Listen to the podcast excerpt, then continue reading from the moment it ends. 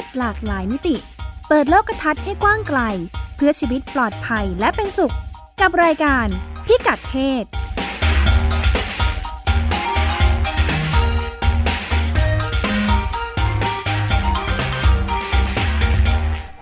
รายการพิกัดเพศกลับมาพบกัน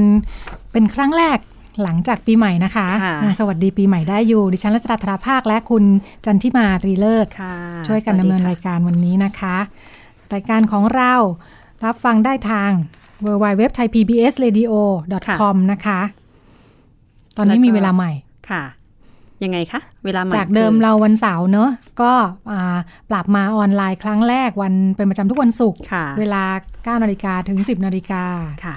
อย่างไรก็ตามเวลานี้คือเวลาเดิมใช่ไหมคะเอ่อไม่เดิมไม่เดิมของเนอะเดิม10 10โมงถึง11โมงค่ะ มาเร็วค่ะขึ้นเร็วขึ้นค่ะ ก็เป็นการปรับผังของทางทางไทย PBS Radio นะคะค่ะก็แต่จริงๆเราก็ฟังย้อนหลังได้อยู่แล้วเนาะค่ะอืมรายการเราก็เช่นเดิมนะคะ เป็นการหยิบยกประเด็นเรื่องเพศที่หลากหลายนะคะค่ะมาเล่าในเรื่องของมิติสุขภาพนะคะ เพื่อค่ะที่จะให้เห็นว่าชีวิตเราก็มีเอ่อมิติในเรื่องเพศที่เป็นเรื่องที่เรื่องหนึ่งที่สำคัญอยู่อะนะคะค่ะ เรื่องเพศก็มองในหลายมิติเนาะอย่างที่เราค่ะจัดกันมานี่ครบปีนะ ครบปี จัดมาตั้งแต่เดือนมกราคมปีที่แล้ว ปีที่แล้วอืมครบหนึ่งปี ครบหนึ่งปีค่ะพอดี ก็ยังมีเรื่องให้คุยกันไม่จบไม่สิ้นค่ะ ค่ะ เพราะเรื่องเพศของเรามีหลากหลายมิตินี่แหละนะคะค่ะเราก็เลยพูดคุยกันในได้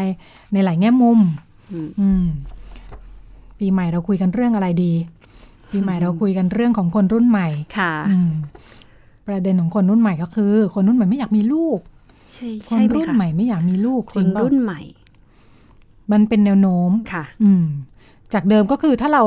คนส่วนใหญ่ก็คิดว่ามีแบบเอ่ออยากมีครอบครัวแล้วก็จะต้องค่ะมีลูกก็จะเป็นค่ะครอบครัวอบอุ่นสมบูรณ์ อืม แต่เพราะว่าอ่าไม่ใช่ทุกคนหรอกที่จะไม่อยากมีลูกเนาะแต่ว่ามันมีคนจำนวนมากขึ้นเรื่อย ๆ ที่รู้สึกว่าครอบครัวที่สมบูรณ์หรือชีวิตที่สมบูรณ์มันไม่ใช่การมีครอบครัวและต้องมีลูกค่ะ อืมซึ่งไม่ใช่แค่บ้านเราเนาะรายการอืมของเราก็อ่า ในช่วงแรกเราก็จะคุยกันเรื่องต่างประเทศนะคะ แล้วก็ช่วงที่สองถึงจะมาคุยกันเรื่องบ้านเราค่ะของต่างประเทศเดี๋ยวเราก็จะคุยให้ฟังถึงแนวโน้มนะคะ เรื่องที่ว่าอ่ายุคนี้เขาไม่ค่อยจะมีลูกกันแล้วเนี่ยค่ะอืมมันจะมีปัญหาอะไรยังไงบ้าง แล้วก็อ่าเกิดปรากฏการณ์อะไรขึ้นบ้างในค่ะหลาย ๆ ประเทศนะคะ ซึ่งก็มีหลายอืมประเทศนะคะที่ทำการศึกษามาเนาะเพราะว่าค่ะอ่าปัญหาเรื่องเรื่องประชากรรุ่นใหม่ค่ะประชากรใหม่ ๆ นะคะ อาจจะอืมไม่อาจจะ เป็นช่วงสักประมาณ 10 ปีที่ผ่านมามีการค่ะศึกษาที่เยอะมากมายนะคะค่ะว่าคนรุ่นใหม่เนี่ยไม่อยากเป็นมียังไงลูกคะอืมส่วนใหญ่จะไม่อยากมีลูกเพราะอะไรอันนี้เดี๋ยววันนี้เรามาคุยอืกันมก็จะมีหลากหลายสาเหตุค่ะอาจจะแตกต่างกันหรือเหมือนกันนะคะ ในแต่ละค่ะที่ส่วนช่วงที่สองก็เป็นการวิจัยในบ้านเราเหมือนกัน โดยสถาบันวิจัยประชากรและสังคมของมหิดลนะคะ เรื่องเดียวกันนี้เลยค่ะคนรุ่นใหม่ทำไมไม่อยากมีลูกค่ะอืมอันนี้ก็เป็นการไปค้นหาในบ้านเราว่าที่มาที่ไปของประเด็นนี้มันเป็นยังไงบ้างค่ะครึ่งหลังเราก็จะพบกับเรื่องในบ้านเรานะคะ เพราะฉะนั้นเราก็มาเริ่มต้นด้วยต่างประเทศก่อนนะคะ ภาพรวมของทั้งโลกที่ว่าเนี่ยว่าไม่ใช่แค่บ้านเรานะ ทั้งโลกเนี่ยเริ่มจะไม่อยากมีลูกกันค่ะภาวะการเกิดที่น้อยลงค่ะ เนี่ยเกิดขึ้นทั่วโลกนะคะดิฉันมีกราฟแปะมาในโพยด้วยนะอืมอืมก็จะเป็นเห็นชัดว่าเส้นมันก็จะลดต่ำลงชัดเจนนะคะ บอกว่าในหลายประเทศเนี่ยอัตราการเกิดเนี่ยต่ำลงจนใกล้เคียงกับอัตราการเขาเรียกว่าอะไรนะ ระดับการผลิตเด็กทดแทนประชากรที่เป็นพ่อแม่ หมายถึงว่าพ่อแม่ก็อืมปกติเนี่ยคืออ่าถ้าคนรุ่นพ่อแม่ ทยอยตายตายๆกันไปเนอะค่ะก็จะมีเด็กทยอยเด็กคนใหรุ่ม่นใหม่ ทยอยเกิดเกิดเกิดทดแทนกันค่ะอ่าเช่น พ่อแม่ตายไปสิบมีอยู่สิบคนอย่างเงี้ยตายไปสองอ่ารุ่นนี้ก็จะมีเด็กเกิดใหม่สักสองคนสามคนค่ะอ่าแต่ตอนนี้คือแบบอัตราเกิดเนี่ยมันต่ำลงจนไอ้ที่ตายก็หายไปของใหม่อืมก็ไม่เกิดเนี่ยค่ะอืมเขาบอกว่าประเทศที่พัฒนาแล้วนะคะ อย่างเช่นในญี่ปุ่นเนี่ยเจอปัญหานี้มานานแล้วแหละ อืมอืมปัญหาแล้วมันจะเป็นยังไงคะอัตราเกิดต่ำเขาก็บอกว่า ทำให้พออัตราเกิดต่ำมีแต่คนแก่นะคะอีกหน่อยค่ะก็จะมีคนแก่ เพราะว่าเด็กก็ไม่ค่อยจะมีไงค่ะพออีกสักพักหนึ่งคนหนุ่มสาวก็จะหายไปค่ะเพราะว่ามันจำนวนน้อยลงอืมอืมพอเด็กเกิดน้อยคนหนุ่มสาวก็น้อยค่ะ แล้วก็คนหนุ่มสาวก็จะเป็นวัยทำงานอืมใช่ไหมค่ะพออาคนที่อยู่ในวัยทำงานเนี่ยก็จะทำงานทำให้มีรายได้เข้าประเทศนะช่วยกันอืมพัฒนาประเทศเนี่ยอ่ารายได้ก็จะเป็นการแบบ เก็บภาษีค่ะจากคนทำงานใช่ไหมค่ะเพื่อจะเอามาพัฒนาประเทศมาจัดสวัสดิการมาสร้างถนนสร้างโน่นสร้างนี่มพอคนวัยทำงานลดลง ภาษีมันก็เข้ารัฐน้อยลงอืมอืมพูดง่าย ๆก็คือว่า พอไม่มีการเกิดแรงงานก็ไม่มีอืมไม่มีการพัฒนาทางด้านเศรษฐกิจ เรื่องการเก็บภาษีอะไรอย่างนี้ใช่ไหมนคะก็จะลดลง เหมือนกับโอ้ว่าเอาเดิมสมมุติว่าเรามีคนหนุ่มสาวอยู่สัก ร้อยคนใช่ไหมค่ะเออตอนหลังพอคนเกิดน้อยเนี่ยเอาพอมาถึงรุ่นหนึ่งมันเหลือคนหนุ่มสาวแค่ห้าสิบคนน่ะอืมคนห้าสิบคนมันก็สร้างงานสร้างรายได้ได้น้อยกว่าคนร้อยคนไงค่ะเออทำให้พอภาษีน้อยลงเนี่ยจะเอาเงินที่ไหนไปพัฒนาประเทศนะคะอืมแล้วก็มีแต่คนแก่เต็มไปหมดเนี่ยคนค่ะแก่นอกจากไม่ผลิตแล้วใช้เงินเยอะค่ะเพราะว่าสุขภาพก็จะไม่ดีอืมหลายประเทศก็ต้องมีสวัสดิการสำหรับคนชราด้วยใช่ไหมคะ เพราะค่ะว่าไม่ได้อยู่ในวัยทำงานแล้วเนาะค่ะ แต่กลายเป็นว่าพอภาษีไม่เข้าแล้วจะเอาเงินที่ไหนมาจัดสวัสดิการอืมจะเอาเงินที่ไหนมาดูแลสุขภาพนะคะค่ะอืม ค่าใช้จ่ายก็จะสูงเนี่ย เรื่องการดูแลคนแก่เนี่ยนะคะอืม แล้วก็หลายประเทศก็จะมีการกู้เงินเนาะค่ะ กู้เงินก็จะหวังให้คนรุ่นลูกหลานมาช่วยใช้หนี่ค่ะอ่าอืมใช้หคนี่นวัยช่วยประเทศเออค่ะคนวัยทำงานมาช่วยกันสร้างรายได้ใช้หนี่แล้วต่อไปตอนนี้ใคใครรจะจะใช้ใช้หหนี้นี้โอ้คำนี้ยากนะคะ เกิดมาพร้อมกับหนี้ค่ะ ยิ่งอืมเขาบอกว่าพอคนเกิดน้อย วันนี้วันหน้ามันก็ยิ่งน้อยลงอีกนะคะค่ะอืมมีแต่แนวโน้มจะลดลงอืมลำบากแน่เอ๊ะปัญหานี้มันมาจากอะไรคะมันมาจาก พฤติกรรมที่เปลี่ยนไปของวัยรุ่นของคนยุคใหม่หรือเปล่าที่เราเรียกว่า Gen Y ๆก็อาจจะเป็นเป็นปัจจัยเนาะค่ะเราลองมาดูนี่แหละเดี๋ยวเราจะลองมาค้นหากันว่าอืมเป็นอะไรถึงได้คนรุ่นใหม่เขาถึงไม่อยากมีลูกกันเนี่ยนะคะค่ะอย่างเช่นในสหรัฐนะคะเขาบอกว่าคนรุ่นใหม่นี่ก็พฤติกรรมเปลี่ยนแปลงไป บอกว่าปกติเราก็อย่างที่เรารับรู้กันเนอะค่ะวัฒนธรรม ครอบครัวชาวตะวันตกเนี่ย พอเรียนจบ มัธยม มันยังไม่ต้องจบมหาลัยนะค่ะแค่จบมัธยมเนี่ยพอไปเข้ามหาลัยเนี่ยเขาก็แยกบ้านออกไปแล้วไปอยู่กันอืมเองละ ไม่อยู่กับครอบครัวนะคะ เหมือนกับว่าเป็นเชิงสัญลักษณ์ด้วยฉันโตแล้วฉันดูแลตัวเองได้อย่างนี้ค่ะนะคะ ไม่ต้องพึ่งพ่อแม่ อืมสมัยก่อนเราก็จะรับรู้แบบนั้นเนาะค่ะ พอมาช่วงหลังนี่เขาเรียกว่าคนเจน Y เนี่ยคนเจน Y อืมคืออายุสัก18ถึง34เนาะในค่ะช่วงนี้ ปรากฏการณ์คือ คนรุ่นนี้ถูกเรียกชื่อว่ารุ่นบูมเมอร์บูมแลเมอร์นแรง คือ อาจจะออกจากบ้านไปนะช่วงที่เรียนค่ะต้องขว้างเรียนไปแล้วกลับมาที่เดิมออพอเรียนจบมันกลับมาใหม่ ดีไหมเออก็กลับมาอยู่กับพ่อแม่ใหม่นะคะค่ะเขาบอกว่าเนี่ยพอเรียนจบก็กลับบ้านเกิดกันนะคะอืมคนแนวโน้มของคนเจน Y สหรัฐอืมเมื่อก่อนเนี่ยบอกว่าเรียนจบเนี่ยเกินครึ่งแล้วก็แต่งงานแยกบ้านควรเรือนกันไปหมดเนาะค่ะนี่แบบว่า ตอนนี้มีแค่สัก 30%ที่อืมมีการแต่งงานที่เหลือกลับบ้านหมดเลย กลับบ้านคืออยู่กับครอบครัวกลับเดิมกลับมาอยู่กับครอบครัวพ่อแม่ใช่นะคะอืมอบอุ่นไหมสาเหตุที่เลือกเป็นโสดแล้วอยู่บ้านกับพ่อแม่นะคะค่ะคือประหยัดดีค่ะอืมอืมเขาบอกว่าปรากฏการณ์เนี้ยเกิดขึ้นมาตั้งแต่หลังหลังวิกฤตเศรษฐกิจปี 2008อืมวิกฤตเศรษฐกิจแฮมเบอร์เกอร์ใช่ไหมคะใช่ที่เราเรียกก็บอกว่าอาพอมีปัญหาเรื่องเศรษฐกิจของประเทศนะคะ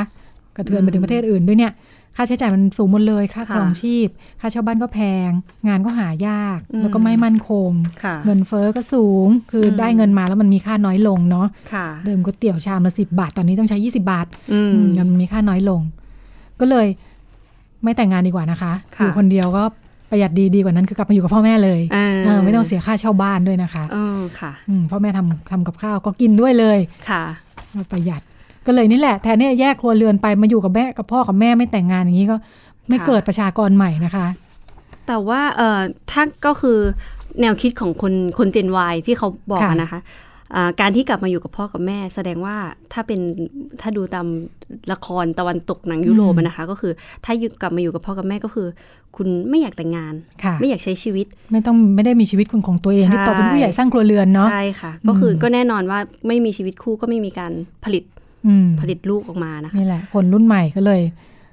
ไม่อยากมีลูกหรือค่ะเปล่าไม่รู้ แต่คือมันไม่อยากมีครอบครัวเลยแบบเนี้ยอ่าคือไม่ได้แต่งงานเลยนะคะค่ะ ก็มีปัญหาเศรษฐกิจอย่างหนึ่งเนาะอืมที่เป็นปัจจัยค่ะ ก็เรามาดูนะคะในเอเชียเราบ้าง ก็เป็นเรื่องของคู่บ้างคะแต่งงานในจีนค่ะ ก็คืออมอันนี้มีเป็นคู่แต่งงานนะคะเขากล่าวถึงว่ามีการใช้ชีวิตคู่กัน แต่มีการเลือกที่จะไม่มีลูก อันนี้ใช่แบบหนึ่งเนาะค่ะเมื่อกี้ใช่ของสหรัฐนี่คือไม่ยอมแต่งงานอืม ค่ะ ก็มีบทความจากเว็บไซต์เว็บไซต์หนึ่งนะคะ คือ China Radio International นะคะ พูดถึงว่าอ่าพูดถึงมีสถานการณ์ DINK ก็คือ Double Income No Kid นะคะค่ะก็คือเป็นยังไงครอบครัวคะที่สามีภรรยาเนี่ยมีรายได้สูงนะคะ แต่เลือกที่จะไม่มีลูกอืมเพราะว่าอ่า สามีภรรยาเนี่ยส่วนใหญ่จะเป็นจะเป็นคนที่มีรายได้สูง มีการศึกษาสูงอาชีพมั่นคงนะคะค่ะแต่ว่าเลือกที่จะไม่มีลูกเพราะว่าไม่อยากมีคนที่สามารถรบกวนชีวิตอืมไม่อยากสูญเสียชีวิตความเป็นอิสระ ไม่มีเวลาของตัวเองอะไรประมาณเนี้ยค่ะ คือยังติดชีวิตที่เอ่อมีความสุขอยู่ค่ะค่ะแล้วก็ปัจจุบันเนี่ยหนุ่มสาวที่แต่งงานใหม่ ใช้ชีวิตในเมืองเนี่ยก็มีแรงกดดันสูงอืมมีเวลายุ่งอ่า เวลาในการทำงานยุ่งค่าครองชีพสูงอะไรเงี้ยค่ะ ก็เลยคิดว่าสองคนเนี่ยเงินเดือนบางคนก็แทบที่จะไม่พอใช้ค่ะถ้ามีลูกขึ้นมาเนี่ยกลายเป็นค่ของใช้ฟุ่มเฟือยไปเลยนะคะใช่อืมเป็นของฟุ่มเฟือยเป็นสินค้าค่ะแบรนด์เนมไปนะคะค่ะเขามีการคำนวณตัวเลขค่ะว่าค่าใช้จ่ายในการเลี้ยงลูกที่ปักกิ่งนะคะเมื่อเมื่อสิบกว่าปีที่ผ่านมา ซึ่งตอนนี้ค่ะน่าจะสูงขึ้นนะนะคะอืมตั้งแต่ท้องจนจนเรียนจบปริญญาตรีก็คือตั้งแต่ตั้งท้องอยู่เด็กที่อยู่ในท้อง แล้วก็ค่ะส่งจนเรียนจบปริญญาตรีเนี่ยใช้ คนหนึ่งเงินประมาณใช้เงินราวห้าแสนหยวน หรือราวๆสองล้านบาทอืมมีลูกคือคนหนึ่งนี่ใช้เงินประมาณสองล้านบาทอีกฉันก็นึกภาพไม่ออกเหมือนกันว่ามันเยอะมากเลยนะคะอืมเขาเขาเลี้ยงกันยังไงก็ไม่แน่ใจค่ะ ค่ะ ก็อาจจะรวมถึงการส่งเสียอะไรอย่างนี้ต่าง ๆ นะคะ บ้านเราไม่ต่างกันมากนะ อืมอืมที่บอกว่าอัตราของที่อ่างานวิจัยที่ทำล่าสุดเนี่ยค่ะเขาก็จะคิดแบบเนี้ยว่าเออค่าเรียนค่าใช้จ่ายค่านั่นค่านี่ใช่ คือใช่เรานึกเป็นก้อนไม่ออกเนอะเพราะมันใช้ทุกปีใช้ทุกไงปีแล้วเราไม่ได้บันทึกไว้อืไม่ได้เก็บไว้ใช่เนาะค่ะค่ะ ก็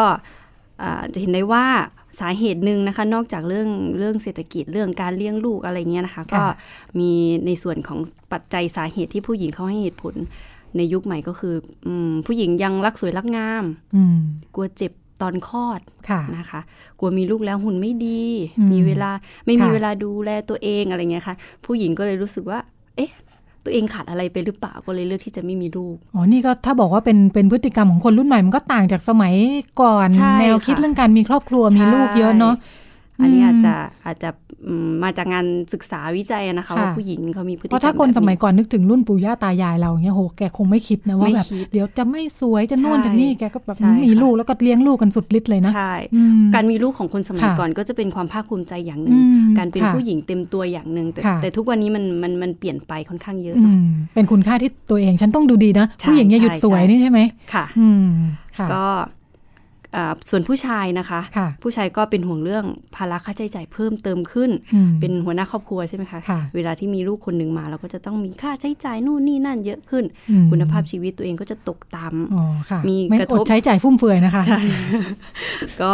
กระทบกับหน้าที่การงานจากที่อืมค่ะปกติเราเลิกดึกประชุมเป็นหัวโน้หัวหน้าได้ค่ะถ้ามีลูกเราก็ต้องรีบกลับไปเลี้ยงลูกดูอะไรแลเงี้ยครอบนะคะครัวกังเป็นวลเรื่องอ family นาคต man นะคะค่ะอืมทีนี้อ่า เมื่อก่อนคนจีนน่ะก็จะมีลูกหลายคนเนาะคล้ายค่ะๆคนจีนก็คล้ายๆกับคนไทยที่แต่ก่อนก็จะมีลูกหลายคนค่ะเพื่อที่จะโตขึ้นมาเป็นแรงงานเป็นดูแลพ่อแม่อะไรเงี้ยก็ว่ากันไปค่ะแต่ต่อมาเนี่ยคนจีนเริ่มไม่มีลูกค่ะ แล้วก็ค่ะหันมาเลี้ยงหมาเลี้ยงแมวอืมเลี้ยงแบบไม่ใช่เลี้ยงเป็นสัตว์เลี้ยงนะคะค่ะเอ้ยแต่จากเดิมที่อยากให้ลูกดูแลตอนแก่เท่านี่เลี้ยงแมวแทนนี่ดู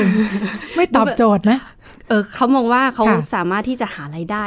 ตุนไว้เพื่อเพื่อเลี้ยงดูตัวเองตอนแก่อ๋อซื้อสวัสดิการอะไรต่างๆ ในขณะค่ะเดียวกันที่รัฐบาลก็มีสวัสดิการเรื่องผู้สูงอายุค่ะเขาเหมือนซื้อประกันซื้ออะไรไว้ให้ตัวเองอ๋อไม่ไม่ต้องค่ะการให้ใครมาไม่เลี้ยงต้องดูลงตัวทุนเองในลูกเหมือนเมื่อก่อนนะคะใช่ตอนนี้เรามาลงทุนในที่หมาแมวการเงินค่ะและหมาแมวเป็นเป็นค่ะความสุขอย่างหนึ่งนะคะค่ะเป็นเติมอันนี้เติมเต็มนะคะอืมค่ะก็บันเลี้ยงเพื่อเติมเต็มเป็นครอบครัวที่มีความสุขสนุกสนานนะคะอืมมีการซื้อของเอ่อดิฉันเคยไปร้านร้านหนึ่งนะคะค่ะด้วยความที่มีลูกเอ่อมีมี หลานสาวค่ะคนหนึ่งอยากจะซื้อชุดเอลซ่าให้ค่ะฉันก็เดินดุมๆๆเข้าไปในร้านร้านหนึ่งเห็นเป็นชุดเอลซ่าน่ารักดิฉันก็ไปถามว่าอ่า อันนี้สำหรับกี่ขวบคะเขาบอกเปิดค่ะเออเขาก็อึ้งอึ้งๆประมาณสองขวบค่ะสองขวบใส่ได้เหรอพี่ตัวเล็กๆ คือมันเป็นสินค้าแบรนด์เนมสำหรับสำหรับน้องหมา ซึ่งแบบดิดิฉันเขาเก็ติตดตรงป้ายที่อะไรหน้าร้านไว้บ้างไหมคะดิฉันต้องเป็นผเอลิลตภัณฑ์ซ่าดิฉันก็เลยค่ะโอ้ยเด็ดสารันสาวดิฉันต้องชอบมากๆแน่เลย ทีนี้ไปเก็ตตอนที่มันมีถุงเท้า มีที่หาง มีที่ให้หางออก มีมีถุงเท้าสี่คู่แขวนอยู่ด้วยกันก็ค่ะอ๋อโอเคค่ะอ๋อนึกว่าถุงมือ ใช่อันค่ะนี้สซึ่องเราข้างนี่ถุงมือให้หลานไหมคะค่ะไม่ใช่นะคะ มีถุงที่มือให้ถุงหางเท้าออกมาด้านหลังด้วยค่ะชักไม่ใช่แล้ว ก็คือส่วนส่วนใหญ่ก็จะเป็นของแบรนด์เนมของอะไรอย่างเงี้ยนะคะมก็แฟชั่นแต่งตัวเยอะกันนะคะใช่ค่ะและส่วนใหญ่เนี่ยเจ้าของเจ้าของของสัตว์เลี้ยงเนี่ยก็จะเรียกตัวเองแทนตัวเองว่าพ่อแม่ ซึ่งเราก็เห็นทั่วไปนี่นะในคะเมือเป็งนจีนเนาะก็คล้ายๆบ้านคเราล้ายเลยๆเนาะคล้ายๆบ้านเราค่ะค่ะ แต่ส่วนใหญ่เนี่ยคนคนที่ประเทศจีนเนี่ยก็จะเยอะเพิ่มมากขึ้นนะนะอืคะมก็ ตามท้องถนนแล้วก็จะเห็นคนจูงสัตว์เลี้ยงหน้า ร้อนใส่แฟชั่นแบบไหนหน้าหนาวใส่ขนเป็ดอะไรอย่างเงี้ยเป็นการเติมเต็มความสุขอะนะคะค่ะซึ่งปรากฏการณ์เหล่านี้ฉันว่ามันมันมันมีอยู่ทั่วไปเนาะอืมที่เราเห็นเห็นอยู่ มีทั้งประเทศจีนญี่ค่ะปุ่นอะไรเงี้ยเป็นแฟชั่นอะไรกันอืมไปค่ะ ก็จะประมาณนี้แล้วก็อ่าดิฉันมองว่าปรากฏการณ์ที่ที่เราเล่ากันทั้งทางของยุโรปทางของเอเชียเนี่ยค่ะมันเหมือนกับเป็นปรากฏการณ์ร่วมที่ อาตอนนี้เป็นวิกฤตวิกฤตประชากรเนาะค่ะแล้วก็เป็นดินแดนที่ต่อไปในอนาคตเนี่ยอาจจะเต็มไปด้วยผู้สูงอายุ แล้วหมาแมวเลยหมาแมว ไม่แน่ใจว่าหมาแมวเนี่ยจะมันจะกลายเป็นหมาแมวสูงอายุเป็นหมาได้ไแมวสูงอายุด้วยโอ้ก็จะเป็นภาระมากนะคะท่านเคยจะนึกถึงรู้หมาแมวสูงอายุเนี่ยก็จะรู้ขึ้นมาทันทีว่าค่ะการมีอายุที่มากเนี่ย มันลำบากยังไงค่ะอืมถึงขั้นบ้านเพื่อนดิฉันเนี่ยต้องแบบพลิกตัวให้เลยนะค่ะไม่งั้นแกเป็นแผลกดทับอืม ป้าหมาที่บ้านเนี่ยค่ะต้องคอยผิง แกนอนทับซ้ายนานก็ต้องเดินผ่านต้องจับพลิกขวาอย่างเงี้ยค่ะ ขนาดหมาแมวแก่นี่ก็ไม่ใช่เลี้ยงง่ายนะคะ กว่าจะอืมลาจากกันไปเนี่ย หนักหนาสาหัสอยู่ทีเดียว เป็นวิกฤตเป็นวิกฤตเอ่อสุนัขสูงอายุไปอืมเหมือนกันกับคนนะคะ ค่ะ ก็ใช้จ่ายสูงไหมน่าจะมีการคำนวณด้วยนะหมาแมวนี่เลี้ยงลูกไปแล้วสองล้านบาทเนี่ย ใช้หมาแมวนี่ แต่อาจจะเอ่อสะดวกหน่อยตรงที่ไม่ต้องส่งเรียน ไม่ต้องส่งเรียนไม่อากตันยูเออประมาณเขานั้นเขาบอกว่าไม่เถียงค่ะเลี้ยงหมาแมวเนี่ยดีตรงที่ มันเบิกอ่าบานใจเพราะว่าไม่เถียงไงค่ะแล้วก็หมาแมวเป็นตัวเชื่อมสัมพันธ์อ๋อถ้าพ่อค่ะแม่เนี่ยทะเลาะกันหมาแมวก็ไม่ไม่เถียงอะไรค่ะสันทางดุกดิกดุกดิกสร้างความปรองดองให้กับคู่ได้อารมณ์ดีทันทีโอ้ลูกนี่ไม่ได้เนาะมีลูกนี่มีแต่จะเดี๋ยวทะเลาะกันหนักใช่ขึ้นใช่โน่นนี่นั่นค่ะอ๋อเลี้ยงหมาแมวนี่ก็ คนเขาถึงนะค่ะมีความสุขใช่ไหมค่ะเพื่อนดิฉันเลี้ยงพุดเดิ้ลอืมพุดเดิ้ลเนี่ยก็เป็นหมาหมายี่ห้อโปรดค่ะของประชาชนชาวไทยค่ะหมาขี้ยี่อ้ห้ออนหนึ่งตัวเล็นะกเออนี่ค่ะขี้อ้อน มันแค่เข้าห้องน้ำเดินออกจากห้องน้ำยังดีใจเลยอะ มันคิดถึงมันคิดถึงตลอดเวลาอ๋อออยากเจอตลอดเวลาทุกครั้งที่เจอก็จะดีใจอะไรอย่างเงี้ยอืมนะมันมีความสุขอะค่ะเป็นลูกลูกเรียนกลับมาบางทียังไม่ทักเลยเดินเข้าบ้านอืมสนใจพ่อแม่ไหมค่ะ ไม่เกิดเรื่องเหตุการณ์แบบนี้จะไม่เกิดขึ้นถ้าคุณเลี้ยงพุดเดิ้ลนะอืมค่ะต่างกันมากทีเดียวค่ะ ก็ถ้าถ้าดูจากเอ่อปัจจัยสาเหตุที่ทำให้ผู้ชายกับผู้หญิงเนี่ย ไม่อยากมีลูกเนี่ย มันต่างกันมากเนาะอืมเพราะดิฉันมองถึงว่าสังคมไทยเนี่ย อ่าอย่างดาราอย่างคนทั่วไปอย่างตัวดิฉันเองเนี่ยนะคะค่ะผู้ชายเนี่ยส่วนใหญ่เนี่ยเรื่องการมีลูกสมมุติว่าถ้าเขามีมีเรื่องเอ่อเศรษฐกิจที่ดีแล้วนะคะความมั่นคงแล้วเขาจะอยากมีจำนวนลูกอืมที่มาก ฉันอยากเขาเลี้ยจะงลูกที่ทำมากทีมฟุตบอลเลยใช่เขาจะทำอะไรคะอุ้ยอยากมีลูกสี่คนห้าคน ส่วนผู้หญิง อ่าในเมื่อผู้หญิงต้องการความสวยงามอะสี่คนห้าคนฉัคนจะเดียวไหฉันก็หรคิดเยอะแล้วใช่นะค่ะอืมซึ่งความความแตกต่างของ ของเรื่องนี้สมมติว่าถ้ามีการคุยกันมากขึ้น แล้วมันนำค่ะไปสู่การที่จะไม่มีลูกเนี่ยเออมันก็มีแนวโน้มที่เป็นไปได้อืมค่อนข้างเยอะ ถ้าถ้าผู้หญิงรู้สึกว่าผู้หญิงเนี่ยมีมีปากมีเสียง สามารถอืมพูดได้มากขึ้น ก็จะไม่เหมือนสมัยก่อนที่อ่าสมมุติว่าถ้าครอบครัวหนึ่งแต่งงานค่ะสิ่งหนึ่งที่ต้องมีเลยก็คือการมีลูกอืมอย่างเช่นค่ะครอบครัวทางทางต่างจังหวัดของดิฉันนะคะค่ะสมมติว่าถ้าถ้าเราแต่งงานกันแล้ว มีลูกปุ๊บ ลูกตรงนั้นก็จะใช้เป็นแรงมีเป็นแรงงาน ส่งเงินส่งเสียครอบครัวอะไรต่อค่ะคือมันด้วยความที่อ่าวัฒนธรรมเออไม่ใช่วัฒนธรรมคือเรื่องของอ่าเศรษฐกิจอะไรต่างๆ ที่เปลี่ยนไปเนี่ยมันก็จะนำไปสู่การเปลี่ยนแปลงของคนอยู่เรื่อยๆซึ่งเราไม่จำเป็นที่จะต้องให้ลูกมาดูแลแล้วก็จะอาจจะเปลี่ยนไปอืมค่ะค่ะ เกิดขึ้นในหลายประเทศ เราเคยค่ะจำได้ที่ฉันเคยคุย ประเด็นประเด็นคล้ายๆ กันอย่างนี้ แต่ไม่ได้เป็นประเด็นเรื่องมีลูกซะทีเดียวเนาะอืมเป็นพฤติกรรมที่เปลี่ยนไปของคนรุ่นใหม่อะค่ะในญี่ปุ่นเนี่ยก็จะมีอ่าเขาเรียกว่าหนุ่มกินพืชสาวกินเนื้ออืมอ่าคือเป็นยังไงแนคะวโน้มของคนรุ่นใหม่ที่อ่าปกติผู้ชายญี่ปุ่นเนาะที่เราเคยรับรู้สมัยก่อนก็คือต้องแบบว่าเป็นหัวหน้าครอบครัวจะต้องลุกขึ้นมาทำงานหนักกว่าบ้างานค่ะแล้วก็ไม่อยู่บ้านใช่ไหมคือที่เราเคยเห็นในการ์ตูนนะค่ะหนังอย่างเงี้ย ผู้ชายญี่ปุ่นก็จะทำงานทำงานทำงาน แล้วก็อืมปล่อยภรรยาทำงานบ้าน ก็แก๊กก็แก๊กเลี้ยงลูกอย่างเงี้ย ปรากฏการณ์ใหม่ก็คืออาคนที่ลุกขึ้นมาบ้างานเนี่ยกลายเป็นผู้หญิงอืมเออกลายเป็นบอกว่าผู้หญิงญี่ปุ่นรุ่นใหม่เนี่ยจำนวนมากเลยที่แบบดูเดือดเลือดพล่านลุกขึ้นมาทำงานจนไม่อยากมีครอบครัว อืมแล้วก็โอ้มีลูกนี่เรื่องใหญ่มากอืมมันวุ่นวายใช้เวลาฉันเยอะมาก เพราะฉะนั้นถ้าแกอยากแบบเติบโตในหน้าที่การงานเนี่ย เรื่องครอบครัวเรื่องงานเนี่ยถือว่ามันเป็นอุปสรรคเลยแหละอืมเออเขาก็เลยเรียกว่าเอ่อสาวกินเนื้อ คือกลายเป็นว่าผู้หญิงรุ่นใหม่ของเขาเนี่ยลุกขึ้นแบบแข่งขันในหน้าที่การงานสูงอืมส่วนผู้ชายเนี่ยอ่าเป็นหนุ่มกินพืชมคือแกก็จะกินพืช กินพืชคือเข้าใจไงคือไดแกโนเสาร์แกจะช้าอ๋อๆเคี้ยวเอื้องใจเย็นอยู่บ้านเรียนจบก็จะไม่ค่อยหางานทำอะจากเดิมที่ต้องเป็นผู้นำครอบครัวต้องนะค่ะก็บอกว่ามี ผู้ชายญี่ปุ่นรุ่นใหม่จำนวนมากเหมือนกันที่รู้สึกว่าโหชีวิตแบบรุ่นพ่อรุ่นก่อนๆนะมันเป็นภาระมากเลย มันไม่ใช่ความสุขค่ะ ความสุขของแกก็อยู่บ้านเล่นเกมอะไรอย่างเงี้ย มีความสุขของตัวเองไปแล้วก็ไม่ได้ไม่ได้ใฝ่ก้าวหน้ามากอะคือถ้าถ้าเป็นบ้านเราเนี่ยฟังดูคล้ายๆขี้เกียจอะไรค่ะคิดว่านะคะอาอาการแบบเนี้ยนะค่ะเออแต่ว่าของเขาก็จะเป็น แนวโน้มทางสังคม เป็นพฤติกรรมของคนรุ่นใหม่ค่ะที่เออแกก็จะดูเฉยๆนิดนึง ไม่ค่อยอืมใฝ่ก้าวหน้าเรื่องงานอืมแต่เหมือนกันทั้งผู้หญิงผู้ชายหนุ่มกินพืชสาวกินเนื้อคือ คือแกก็ไม่มีครอบครัวไงค่ะ อืมก็เลยนี่แหละ เป็นนำไปสู่ประเด็นที่เราคุยกันว่าในที่สุดไม่มีลูกอะ่ะค่ะ คนรุ่นใหม่เขาประชากรมันลดลงเพราะเนี่ยแหละอืมวิถีชีวิตของคนรุ่นใหม่ ทุกคนก็มี มีความสุขในแนวทางของตัวเองเนาะค่ะใครจะทำงานก็ทำไปค่ะอยากจะมีความสุขแต่งตัวสวยหรือนอนอยู่บ้านอืมชิวๆเนี่ย การมีลูกก็ดูกลายเป็น เป็นเรื่องใหญ่เป็นภาระค่ะ อืมอืมหลายคนก็เลยนี่แหละ ด้วยเหตุผลต่างๆ นานาเนาะอืมมันมีทางเลือกมากขึ้นว่าค่ะอ่าทางเลือกที่จะใช้ชีวิตยังไงอืมที่คุณจะเรียกมันว่าความสุข อืมไม่เหมือนเมื่อก่อนถ้าบอกว่าเอ้ยชีวิตที่ดีมีคุณค่าคือมีครอบครัวมีลูกนะตอนนี้ค่ะมัน นิยามได้เองมากขึ้นค่ะใช่หรือว่าเหตุผลที่เขาเขาพูดกันเยอะนะคะ ก็คือยังไม่พร้อม ยังไม่พร้อมคือความพร้อมคืออะไร บางคนค่ะก็ใช้เหตุผลกับ กับอ่าครอบครัวกับญาติพี่น้องก่อนเนาะก็จะเกิดอืมแรงกดดันบางครั้งนะคะค่ะก็จะใช้เหตุผลว่ายังไม่พร้อม แต่ถ้าเป็นสมัยก่อน เพราะเขาไม่เข้าใจว่าคำว่าพร้อมหรือไม่พร้อมคืออะไร เดี๋ยวก็พร้อมเองเดี๋ยวก็พร้อมแหละเองเขาจะพูดอย่างนี้ใช่ค่ะ แต่ว่ามีไปคำเถว่าอะเดี๋ยวก็พร้อมเองยังไม่แหละพร้อมของคนรุ่นใหม่ก็คือเศรษฐกิจเก็บเงินก่อนลูกจะเรียน 2 ล้านใช่ไหมฉันต้องมีเงินในบัญชี 2 ล้านบาทก่อน เพื่อความสบายของฉันเองค่ะแล้วก็ไม่ได้คาดหวังกลัวว่าลูกจะลำบากใช่หลายกลัวคลูนกก็จะกลัวลูกลำบากใช่ ไม่ได้คาดหวังว่า เออเดี๋ยวมันก็โตเองเลี้ยงตัวเองได้อะไรอย่างนี้นะอืคะมก็สังคมก็อาจจะทำให้คน มันไม่ง่ายเหมือนเมื่อก่อนเนอะใช่เวลาคนรุ่นใหม่รู้สึกว่า โอ้ฉันก็ลำบากจะแย่อยู่แล้วเนี่ยจะเอาตัวรอดไปวันๆเนาะอืมในขณะที่สมัยก่อนเดี๋ยวก็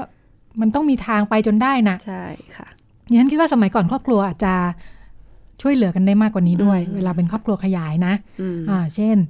อ่า ไม่ลำบากมากเพราะว่าก็อาจจะยัง พึ่งปู่ย่าตายายอ่าช่วยใช่เลี้ยงค่ะดูก็ได้ใช่อ่าถ้าคุณปู่คุณย่าคุณตาคุณยายฐานะดีก็ช่วยสนับสนุนเรื่องค่าโน่นค่านี่ได้อยู่อืมแต่พอเดี๋ยวนี้เนี่ยไม่ได้จะพึ่งพากันได้มากเนาะอืมการดูแลก็แล้วยิ่งเป็นครอบครัวเดียวหลายคนก็ออกจากบ้านมาอยู่ต่างจังหวัดอย่างเงี้ยค่ะเออ การที่ไม่ได้อยู่อยู่ด้วยกันกับพ่อแม่ใช่ปู่ย่าค่ะตายายการการมีลูกคนหนึ่งก็จะต้องค่ะสละเวลาของใครคนใดคนหนึ่งในการค่ะดูแลลูกหรือว่าจะไปจ้างคนอื่นมาดูมันก็เป็นใช่รายจ่ายเนาะค่ะก็มีมีความเปลี่ยนแปลงหลายอย่างอืมอืมส่วนมากมีมีมีลูกกันไหม อย่างคนรุ่นคุณจันทิมา อ่า สักประมาณ30ต้นต้นๆสามสิบต้นต้นก็ๆเป็นเป็นแนวโน้มของคนสักรุ่นประใหม่มาณแบบนี้ไหมสัก มีแค่ค่ะสักประมาณ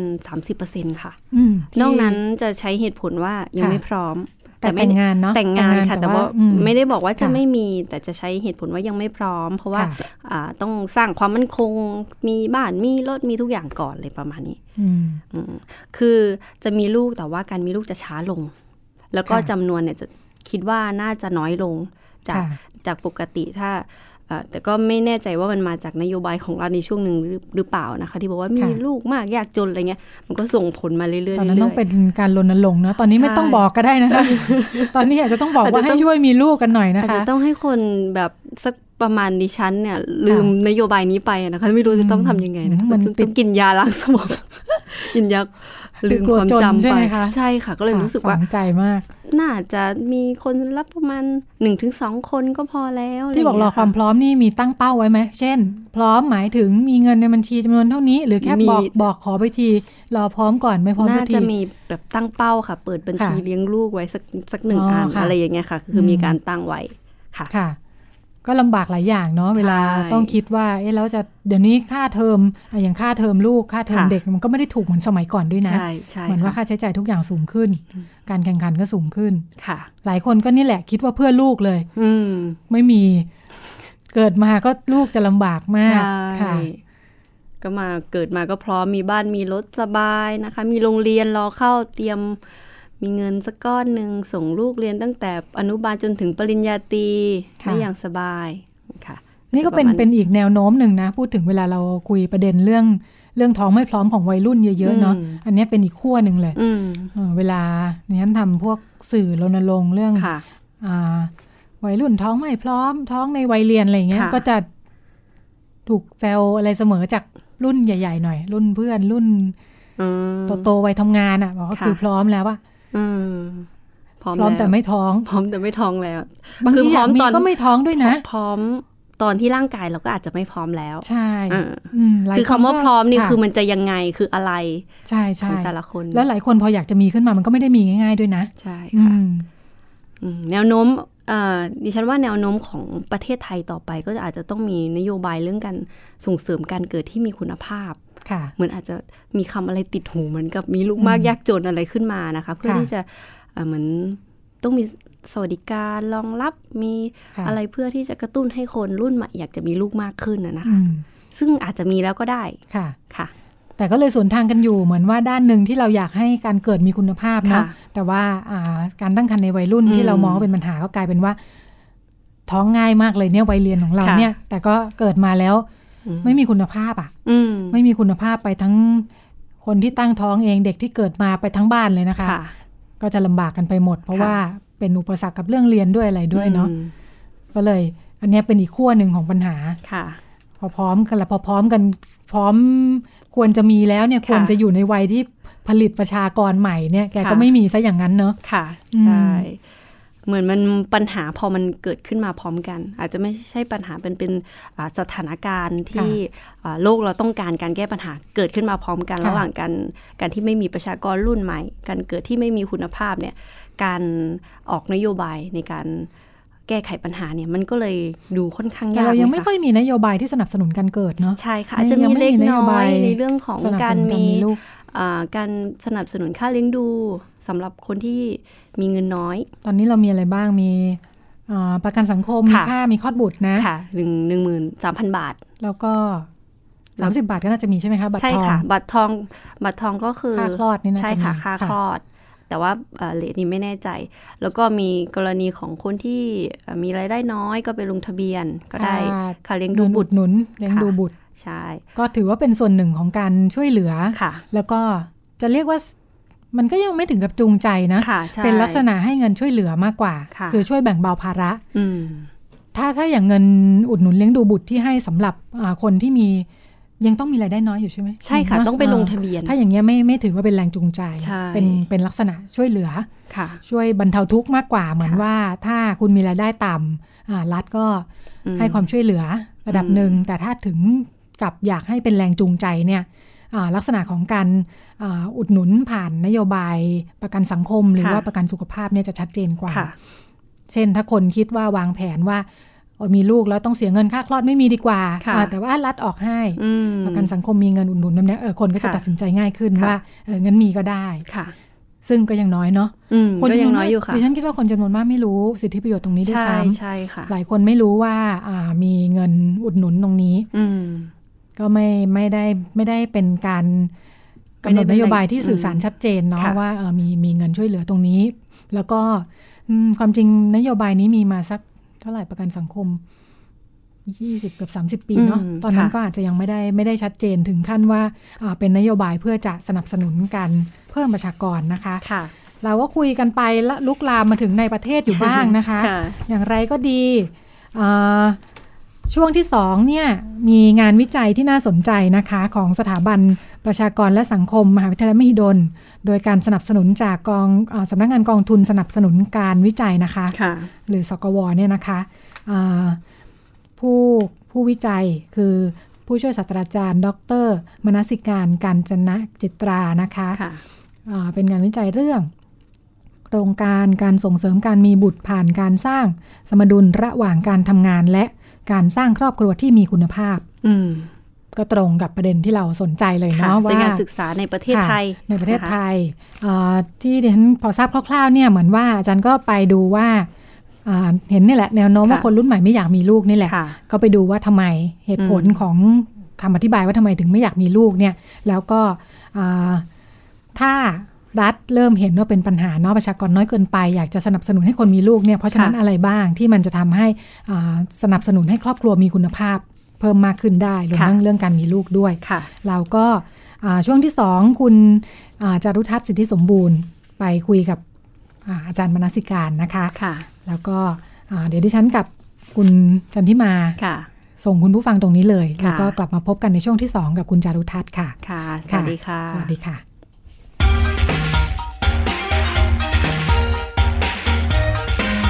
คุณกำลังฟังรายการพิกัดเพศทาง www.thaipbsonline.net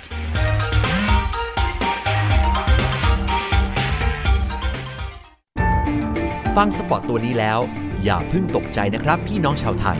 วันนี้ประเทศไทยมีผู้สูงอายุถึง 10 ล้านคนจำนวนผู้สูงอายุจะมีมากกว่าเด็กและวัยรุ่นหนึ่งใน 10 ต้องอยู่ตามลำพัง อายุจะยืนยาว แถมยังเจ็บป่วยและยากจน คุณคงไม่อยากเป็นหนึ่งในนั้นใช่ไหมครับ เตรียมตัวให้พร้อมตั้งแต่วันนี้ หัวใจไม่มีวันชรา ไทย PBS ติดปีกความคิด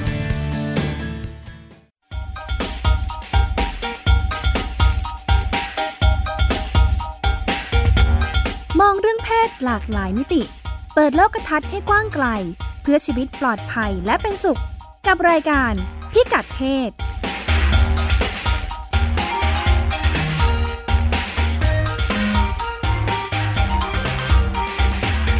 ขอสวัสดีคุณผู้ฟังรายการพิกัดเพศนะคะ ในช่วงนี้ก็อยู่กับจารุทัศน์สิทธิสมบูรณ์รับหน้าที่เป็นผู้ดำเนินรายการภาคสนามเช่นเคยค่ะ ในยุคปัจจุบันนี้คงปฏิเสธไม่ได้เลยค่ะว่า กลุ่มคนรุ่นใหม่ ที่ทั้งแต่งงานแล้วและยังไม่แต่งงานต่างก็ต้องคิดแล้วคิดอีกค่ะ ในการที่จะมีลูกสักหนึ่งคนนะคะ เพราะทั้งหญิงและชายต่างก็ต้องออกไปทำงานนอกบ้านกันเต็มเวลาค่ะทำให้เวลาสำหรับครอบครัวนั้นก็มีน้อย และยังมีแนวโน้มมากขึ้นที่จะไม่มีลูก และอัตราการเกิดของประชากรในประเทศไทยนะคะ ก็ลดน้อยลงค่ะคนวัยทำงานและเด็กก็ลดน้อยลงไปด้วยนะคะ ในขณะที่ผู้สูงอายุนะคะ ก็จะมีจำนวนที่มากขึ้นค่ะ ความไม่สมดุลนี้ค่ะ ย่อมส่งผลต่อการพัฒนาประเทศเราอย่างแน่นอนค่ะ จากสถานการณ์นี้เองค่ะ วันนี้จึงพาคุณผู้ฟังนะคะ มาพูดคุยกับผู้ช่วยศาสตราจารย์ ดร มนัสิการ การจนะจิตการค่ะ จากสถาบันวิจัยประชากรและสังคมมหาวิทยาลัยมหิดลค่ะ ซึ่งอาจารย์นะคะได้ทำวิจัยในโครงการ ส่งเสริมการมีบุตรผ่านการสร้างสมดุลระหว่างการทำงาน และการสร้างครอบครัวที่มีคุณภาพค่ะ แค่ชื่อโครงการก็น่าสนใจแล้วใช่ไหมคะ การวิจัยโครงการนี้นะคะ ได้ใช้วิธีการสนทนากลุ่มค่ะในการเก็บข้อมูลเชิงคุณภาพค่ะ จากกลุ่มคนรุ่นใหม่นะคะ ทั้งผู้หญิงและผู้ชาย ทั้งที่แต่งงานแล้วและยังไม่แต่งงานค่ะ คุณผู้ฟังคงอยากรู้แล้วใช่ไหมคะว่า โครงการนี้มีที่มาที่ไปอย่างไร ตอนนี้เราก็อยู่กับผู้ช่วยศาสตราจารย์ ดรมนัสิการขอเรียกชื่อเล่นว่าอาจารย์แป้งนะคะ ขอสวัสดีค่ะ อาจารย์แป้ง สวัสดีค่ะ ค่ะ อาจารย์แป้งเป็นอาจารย์ประจำสถาบันวิจัยประชากรและสังคมมหาวิทยาลัยมหิดลนะคะ อาจารย์แป้งคะอยากจะสอบถามค่ะ เกี่ยวกับที่มาที่ไปแล้วก็แรงบันดาลใจโครงการค่ะ ก็อย่างที่คุณจารุทัศน์ได้เกริ่นไปนะคะว่าปัจจุบันนี้ประเทศไทยเนี่ยก็กำลังเกิดการเปลี่ยนแปลงทางประชากร ถือว่าเป็นครั้งสำคัญมากเลยนะคะ เพราะว่าเป็นครั้งแรกที่ เราเกิดปรากฏการณ์เกิดน้อยอายุยืน คือคนเกิดน้อย แต่คนก็มีอายุยืนยาวมากขึ้น ซึ่งสิ่งที่มันจะเกิดขึ้นเนี่ยก็คือจะทำให้โครงสร้างประชากรของประเทศไทยเนี่ยจะมีการเปลี่ยนแปลงไป พอคนอายุยืนขึ้นก็คือเราก็จะมีผู้สูงอายุมากขึ้น การที่คนเกิดน้อยลง ก็แปลว่าเราก็จะมีคนรุ่นใหม่ที่จะมาทำงานในอนาคตน้อยลง เพราะฉะนั้นการเปลี่ยนแปลงทางประชากรครั้งนี้เนี่ยมันจะส่งผลต่ออนาคตของประเทศไทย แรงงานอาจจะน้อยลง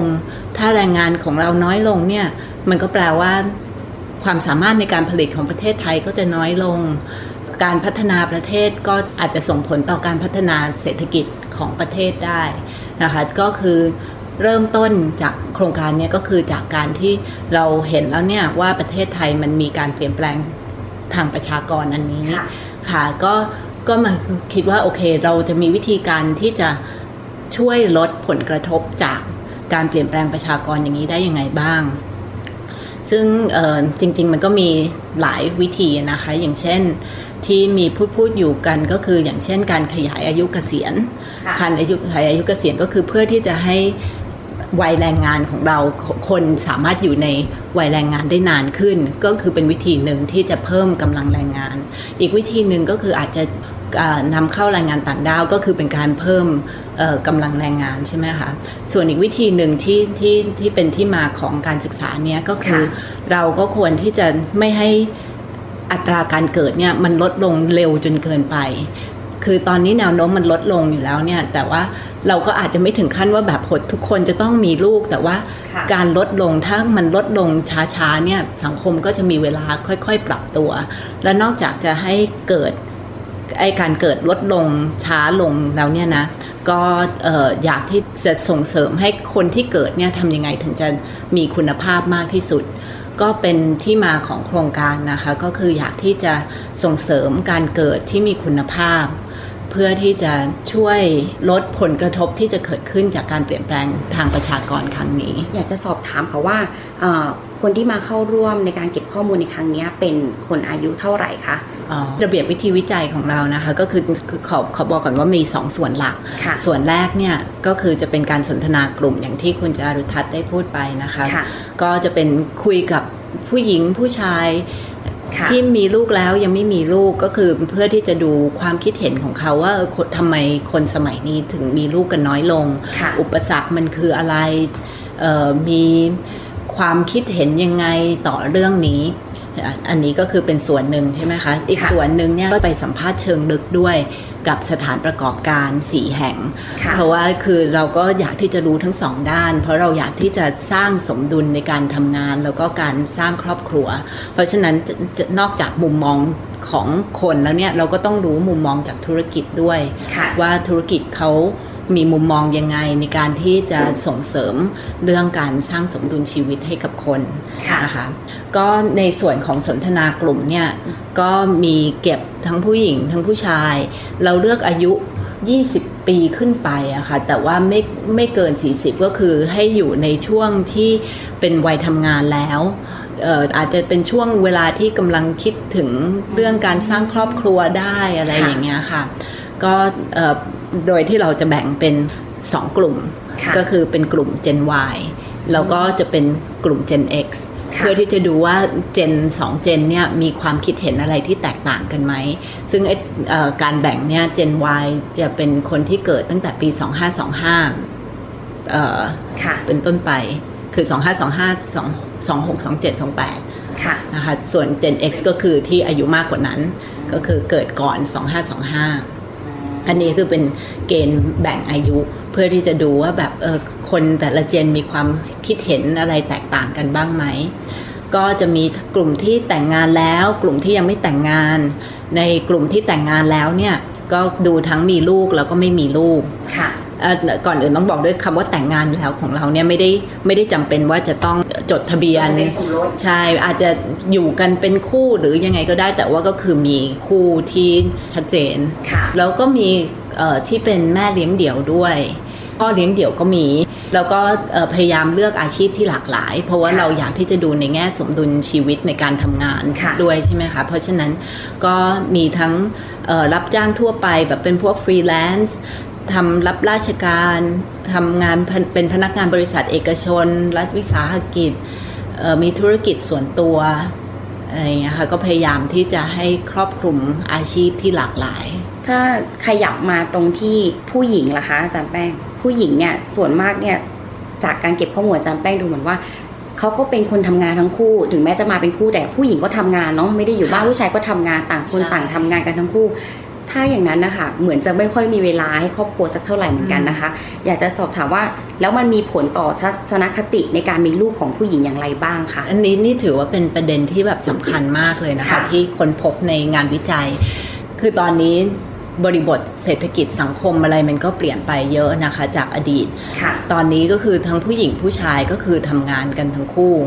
คือไม่ไม่มีความแตกต่างกัน ผู้ชายทำงานหนักเท่าไหร่ผู้หญิงก็ทำงานหนักไม่ได้แพ้ไปกว่าผู้ชายเลย แล้วลักษณะงานสมัยนี้ก็ไม่ได้เหมือนสมัยก่อนอย่างสมัยก่อน เราอาจจะยังกระเตงลูกไปงานได้ หรืออเราไม่ได้ต้องย้ายถิ่น คือเดี๋ยวนี้ก็จะมีคนย้ายมาจากต่างจังหวัดเพื่อที่จะมาทำงานในกรุงเทพซึ่งอย่างนั้นก็ทำให้ไม่มีปู่ย่าตายายที่คอยช่วยเลี้ยงให้ แล้วก็ก็ต้องคอยดูแลกันเองอะไรอย่างเงี้ยนะคะ แล้วก็ผู้หญิง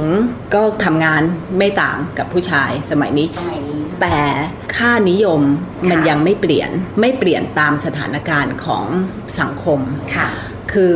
สังคมก็ยังคาดหวังว่าผู้หญิงต้องเป็นคนหลักในการเลี้ยงลูก ยังเป็นคนหลักที่จะต้องดูแลพ่อแม่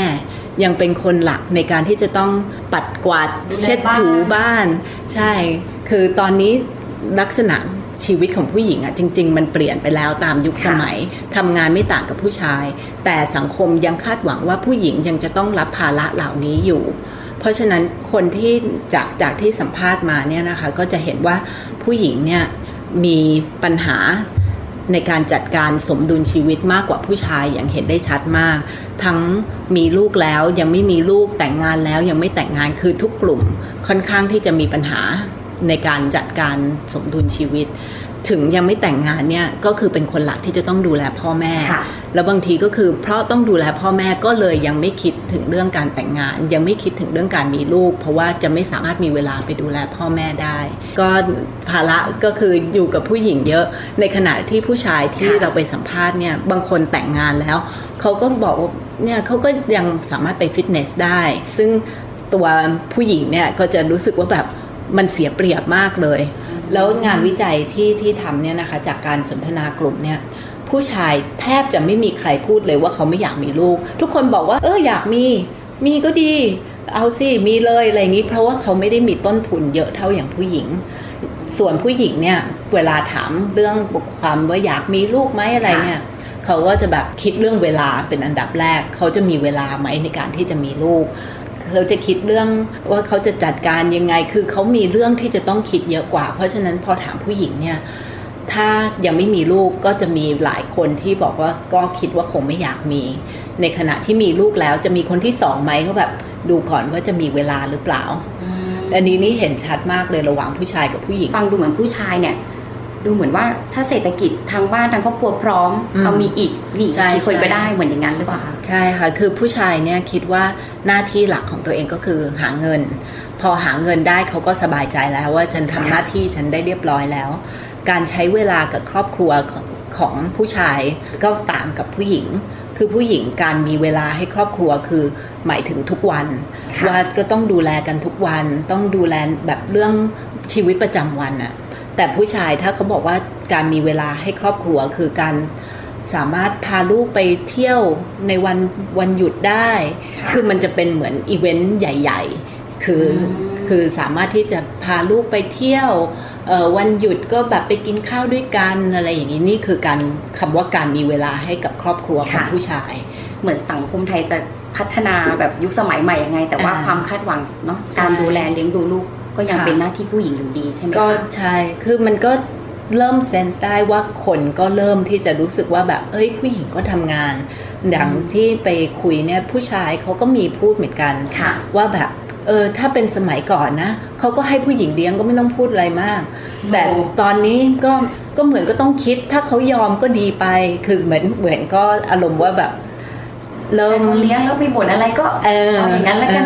คือจริง ๆ ก็คาดหวังแต่ก็เริ่มรู้แล้วว่าแบบเออมันมีการเปลี่ยนแปลงนะค่ะ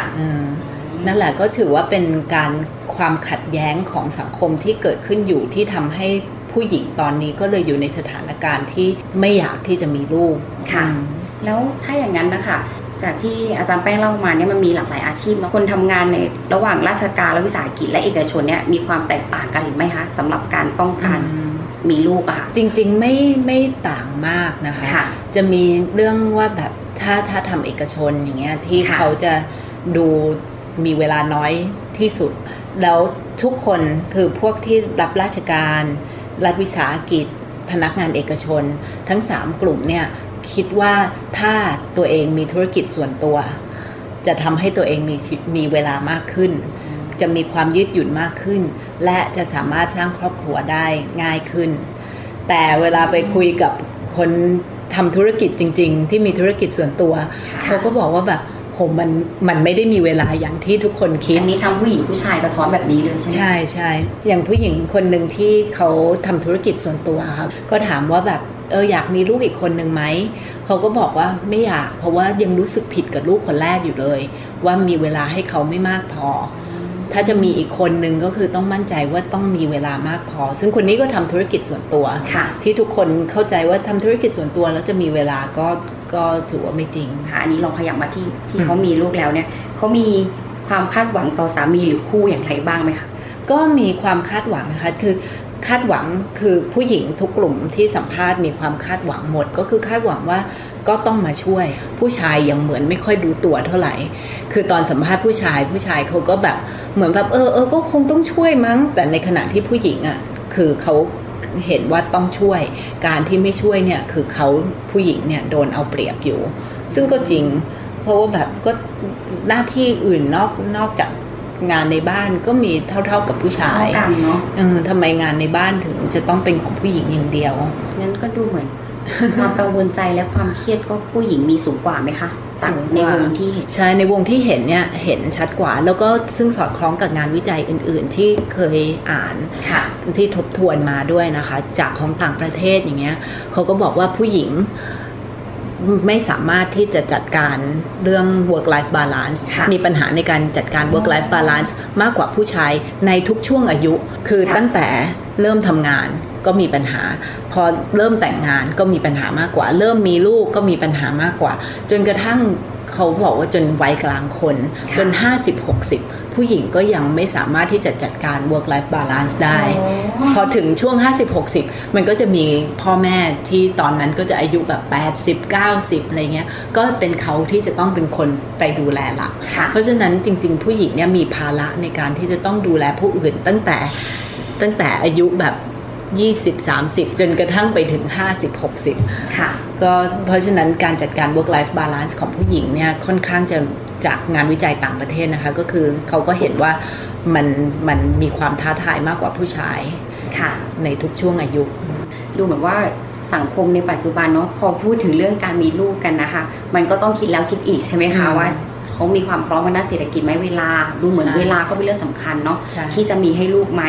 รัฐบาลเองค่ะอ่าก็มีสิทธิประโยชน์ที่รัฐบาลมีให้โดยประกันสังคมอะค่ะอืมเอ่อดิจิตาลทัศทราบมาว่าจะมีให้อะไรนะต่อครั้ง 13,000 บาทประมาณนั้นค่ะประมาณนั้นใช่ไหมคะเอ่อคนในวงส่วนใหญ่ที่ทำโฟกัสกลุ่มด้วยเนี่ยเขาทราบถึงสิทธิประโยชน์นี้ไหมคะ แล้วก็จริงๆสิทธิประโยชน์ที่ทางรัฐบาลจัดให้เนี่ยมัน มันพอกับแบ่งเบาภาระทางด้านเศรษฐกิจและการเลี้ยงดูลูกเขาจริงหรือเปล่ามันมีพูดถึงประเด็นนี้ไหมคะมีมีค่ะก็เราจะถามเรื่องนโยบายของรัฐด้วยว่าค่ะที่มีอยู่เนี่ยเขารู้ไหมว่ามันมีสิทธิ์อะไรบ้างแล้วก็มีความคิดเห็นยังไงต่อนโยบายเหล่านั้น ซึ่งก่อนอื่นต้องบอกว่านโยบายของรัฐในปัจจุบันเนี่ยคือยังไม่ได้ถือว่าเป็นการส่งเสริมการเกิดสักเท่าไหร่ก็มีแค่แค่ช่วยนิดนิดหน่อยหน่อยซึ่งจากการที่ไปสัมภาษณ์มาเนี่ยก็ ผู้เข้าร่วมกลุ่มสนทนา ก็ไม่มีใครคิดว่าการช่วยเหลือเนี่ยให้ค่าคลอดมีผลอะไรขนาดนั้น คือไม่ได้แบ่งเบาไม่ได้กระตุ้นทำให้อยากจะมีบุตรมากขึ้น แล้วก็ไม่ได้มีความเกี่ยวข้องกับคุณภาพของการเลี้ยงดูลูกด้วย นอกจากนอกจากค่าคลอดแล้วเขาประกันสังคมมีให้เงินรายเดือนด้วย 400 บาท 400 บาทก็คือเข้าไปที่สำนักประกันสังคมอ๋อแล้วก็ไปกรอกข้อมูลเสร็จแล้วเขาก็ให้ผ่านบัญชีทุกเดือนเดือนละ 400 บาทค่ะ สิทธิประโยชน์ที่รัฐบาลเอื้อให้แบบให้เราเนี่ยอาจจะอาจจะจริงๆแล้วก็ไม่ได้เพียงพอใช่ไหมคะค่ะในการที่จะสร้างคุณภาพชีวิตของเราให้อืมดีขึ้นเนาะเอ่ออาจารย์พัฒทราบมาว่าจากการเก็บข้อมูลในโครงการนี้ของอาจารย์แป้งนะคะ ได้มีการทำข้อเสนอแนะเชิงนโยบายด้วยอยากให้อาจารย์แป้งเล่าให้ฟังหน่อยค่ะว่ามันจะมันมีข้อเสนอเชิงนโยบายที่มันเอื้อต่อผู้หญิง เพราะดูเหมือนผู้หญิงเนาะที่จะแบบแบบใช่ใช่อยากจะได้รับความช่วยเหลือค่ะดูแลตรงนี้เนาะทั้งทางคู่เขาเองแล้วก็ข้อเสนอแนะที่เป็นประโยชน์นะคะจะมีอะไรบ้างคะแล้วก็เอ่อนโยบายที่น่าจะช่วยส่งเสริมเรื่องการเกิดที่มีคุณภาพได้เอยากแบ่งเป็น 3 ประเภทหลักๆ ประเภทแรกก็คือเป็นนโยบายที่เกี่ยวข้องกับการลานโยบายที่ 2 คือเกี่ยวกับการทำงานให้มันมีความยืดหยุ่นมากขึ้น แล้วก็นโยบายประเภทที่ 3 คือเป็นนโยบายที่อาจจะเป็นนโยบายอื่น ๆ ที่สามารถที่จะเอื้อให้การมีลูกมันง่ายขึ้นนะคะก็ส่วนแรกเนี่ยก็คือเรื่องเกี่ยวกับการลา การลาอันแรกสุดเลยก็คือเรื่องการลาคลอดของแม่ ปัจจุบันประเทศไทยก็คือให้ 90 วันค่ะ ซึ่งข้อเสนอแนะอันหนึ่งก็คือว่าก็ 90 วันนี่ไม่พอแน่ๆ จากประสบการณ์ส่วนตัวด้วยค่ะก็คือเด็กไม่สามารถช่วยเหลือตัวเองได้ค่ะ คือ สามเดือนก็ยังช่วยเหลือตัวเองได้หกเดือนตอนนี้เขาก็ยังช่วยเหลือตัวเองไม่ได้ แล้วถ้าไม่ให้แม่เลี้ยงจะให้ใครเลี้ยง คือถ้าไม่ใช่พ่อแม่เลี้ยงก็จะจะไปส่งให้ใครเลี้ยงจะให้ไปอยู่ในศูนย์รับเลี้ยงเด็กตั้งแต่สี่ห้าเดือนหรอบางทีก็ไม่ได้ ส่วนใหญ่ก็จะฝากปู่ย่าตายาย แต่ก็หลายคนก็ย้ายงานมาทำงานในกรุงเทพก็ไม่ได้อยู่กับปู่ย่าตายาย เขาจะฝากยังไง เพราะฉะนั้นอย่างน้อยเนี่ย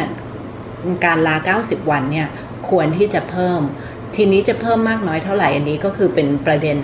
ที่จะต้องมาคิดเพิ่มเติม เพราะว่ามันก็จะต้องมีเรื่องค่าใช้จ่ายค่ะมันจะมีผลต่อธุรกิจอะไรต่างๆ นานา เราก็ต้องมา balance กันว่าประโยชน์ที่จะได้จากการที่แม่ได้ลาเพิ่ม กับคอสที่จะเกิดขึ้นกับการที่แม่ลาเพิ่มเป็นมันจะเป็นยังไง เพื่อที่จะหาวันลาที่เหมาะสมกับประเทศไทยได้มากที่สุด อันนี้เป็น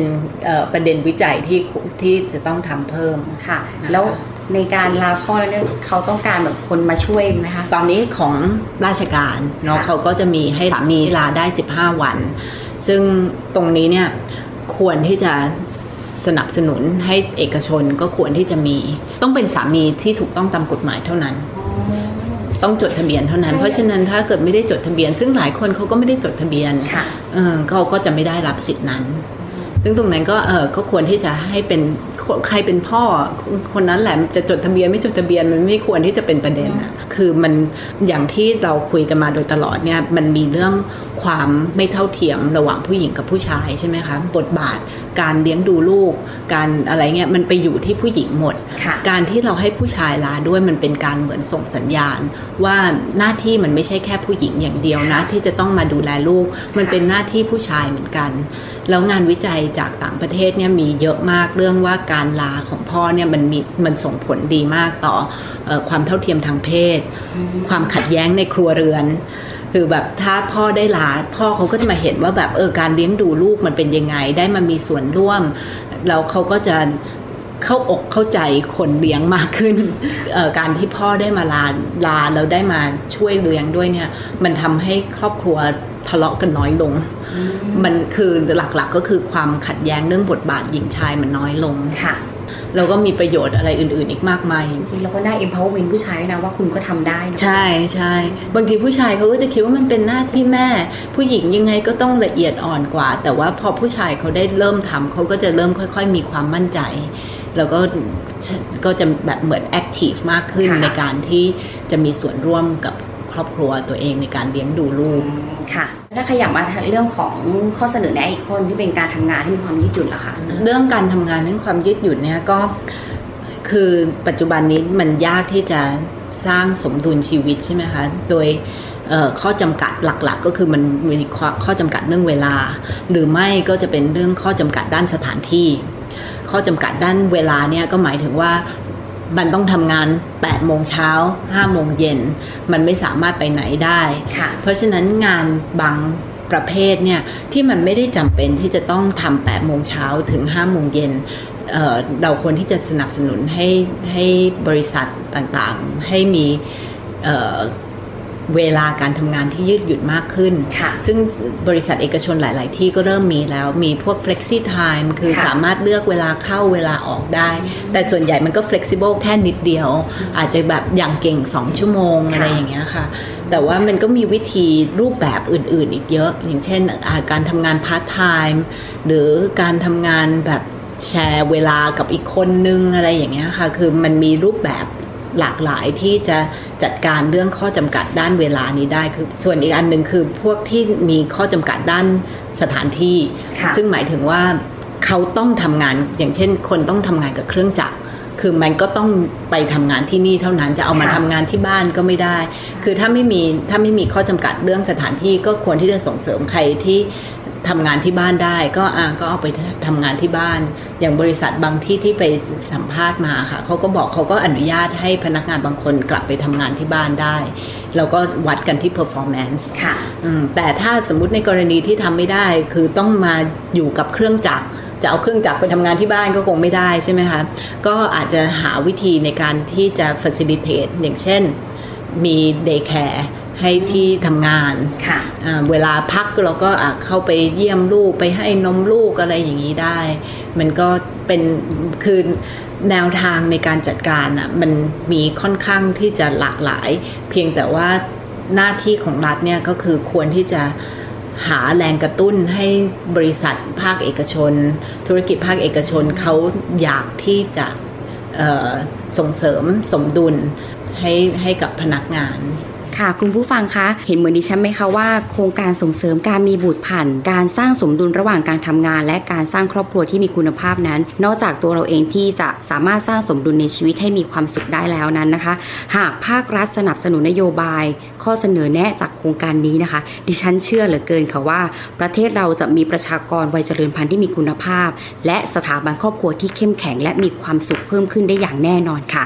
วันนี้จารุทัศน์สิทธิสมบูรณ์ค่ะ ต้องขอขอบคุณผู้ช่วยศาสตราจารย์ ดร มนัสิการ การจนะจิตรา อาจารย์ประจำสถาบันวิจัยประชากรและสังคม มหาวิทยาลัยมหิดล และขอขอบคุณคุณผู้ฟังสำหรับการติดตามรับฟังในวันนี้ ต้องขอลาคุณผู้ฟังไปก่อนนะคะ สวัสดีค่ะ สวัสดีค่ะ